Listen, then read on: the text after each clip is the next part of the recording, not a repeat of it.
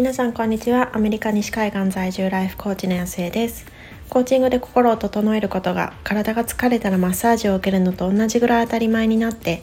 大切にしたいものを大切にして本当に叶えたい夢に進んでいき自分も周りも幸せにできる人を増やしたい。そんな思いでコーチングについてお話ししています。今こちらは7月の25日火曜日のもうすぐ朝の8時になるところです。まあ、あっという間でも7月もあと1週間ちょっとなんだなっていうところまで来ましたけれども今日はあの朝瞑想を少しやっているんですけれどもその時にあの気づいた、まあ、瞑想との、まあ、共通点みたいなことをあ瞑想とコーチングというかその感情をナビゲートしていくことの共通点みたいなことをお話ししてみたいなっていうふうに思います。で瞑想ってまあ何ですかっていうふうにいろいろお話があると思うんですけれどもなんか一つの、まあ、やり方みたいな感じとしてはやっぱり呼吸を見ていくことっていうふうになんかよく言われるんじゃないかなって、まあ、そういうふうに聞いたことあるんじゃないかなっていうふうに思います。でここで言っているその見るっていうところなんですけれどもなんかこう呼吸をコントロールするとはまたこう違う意味合いで言われてるっていうのは気づきだと思うんですけれども結局その、まあ、あるべく呼吸っていうことがあるわけではなくって、まあ、やっぱりそのどのくらいのカウントでやるのがこう心地よいかあの集中できるかっていうのは人によって違っているし、まあ、逆にその例えばなんかよく3秒何でしたっけえっと3秒ですって？10秒で吐き出してでしたっけ？なんかこういろいろそういうカウント法とかあると思うんですけれどもそういうふうにやろうとするとなんかかえって息苦しく感じてしまったりとかなんかそっちばっかりにこう気を取られて結局まあなんか思考はストップするかもしれないけれどもでもなんかこう自分の内面とぐっとこうつながってっていうところにはいかなかったりなんかそういうことがあるんじゃないかなっていうふうに思います。でなんか今日その瞑想の方のこうリードで言っていたのがなんかこうコントロールしようとするから逆にその不自然なことになるんだと。であのコントロールしようとするんじゃなくてただただこう眺めていくでこう客観的に別にこう何かしらこ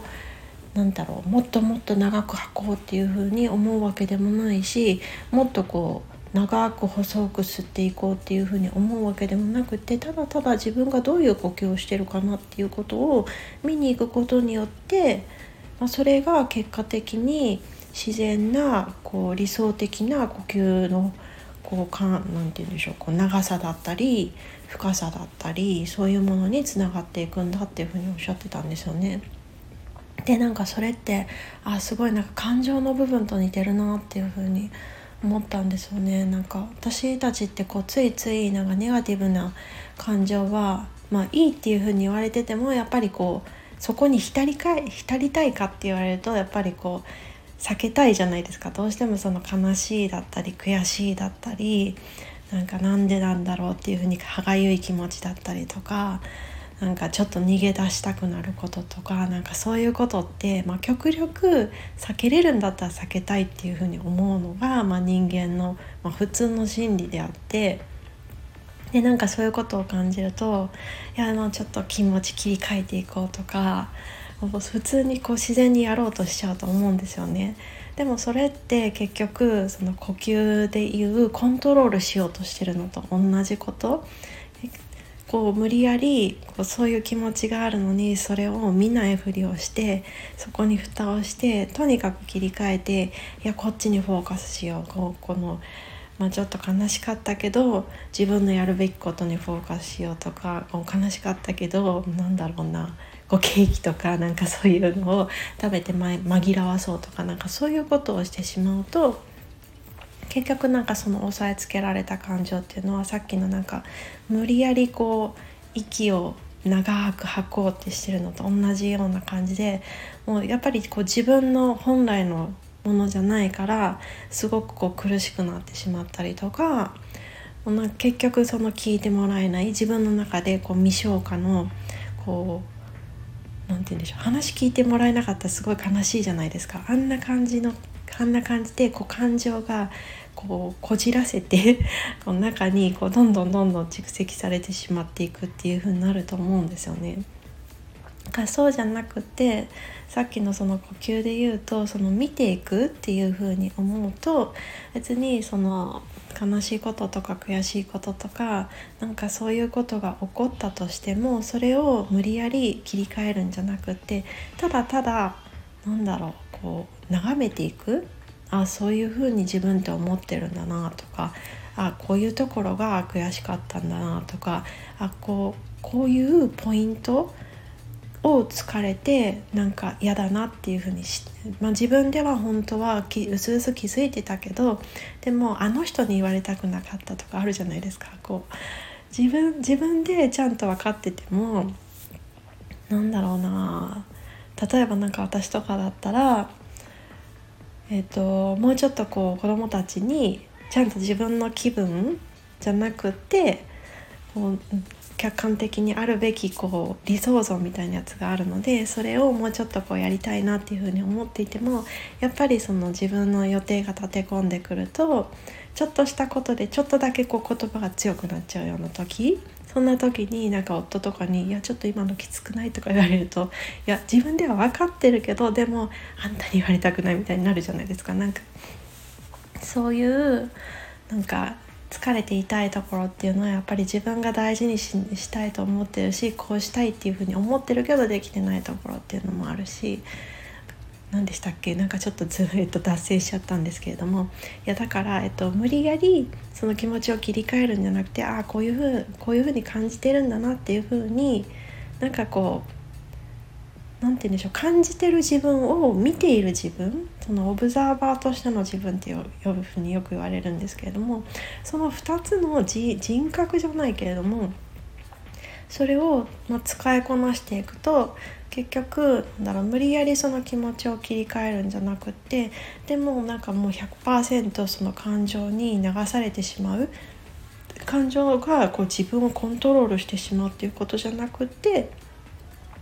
自分の感情を大切にしながらもでもそこにこう100%コントロールされない。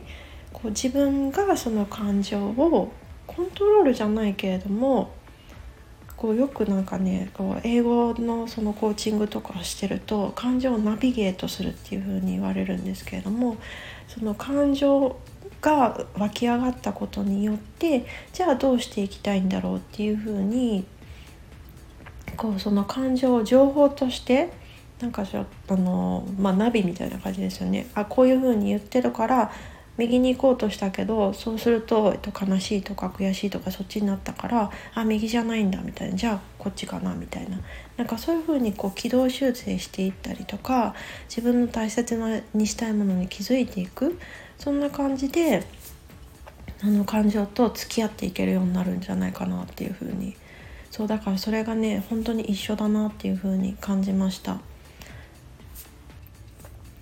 とは言ってもこれってなんか言う言うのは簡単でもすごく難しくってでも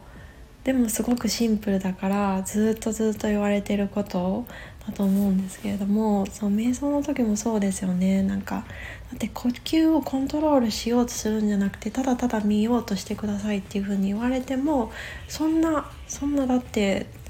特別なスキルもいらないし特別な知識もいらないしそれこそうちの子供たち6歳と8歳ですけど呼吸を自分がどんな呼吸してると思うっていうふうにちょっと1分間あの観察してみてっていうふうに言われたら多分彼らも普通にできるようなこと。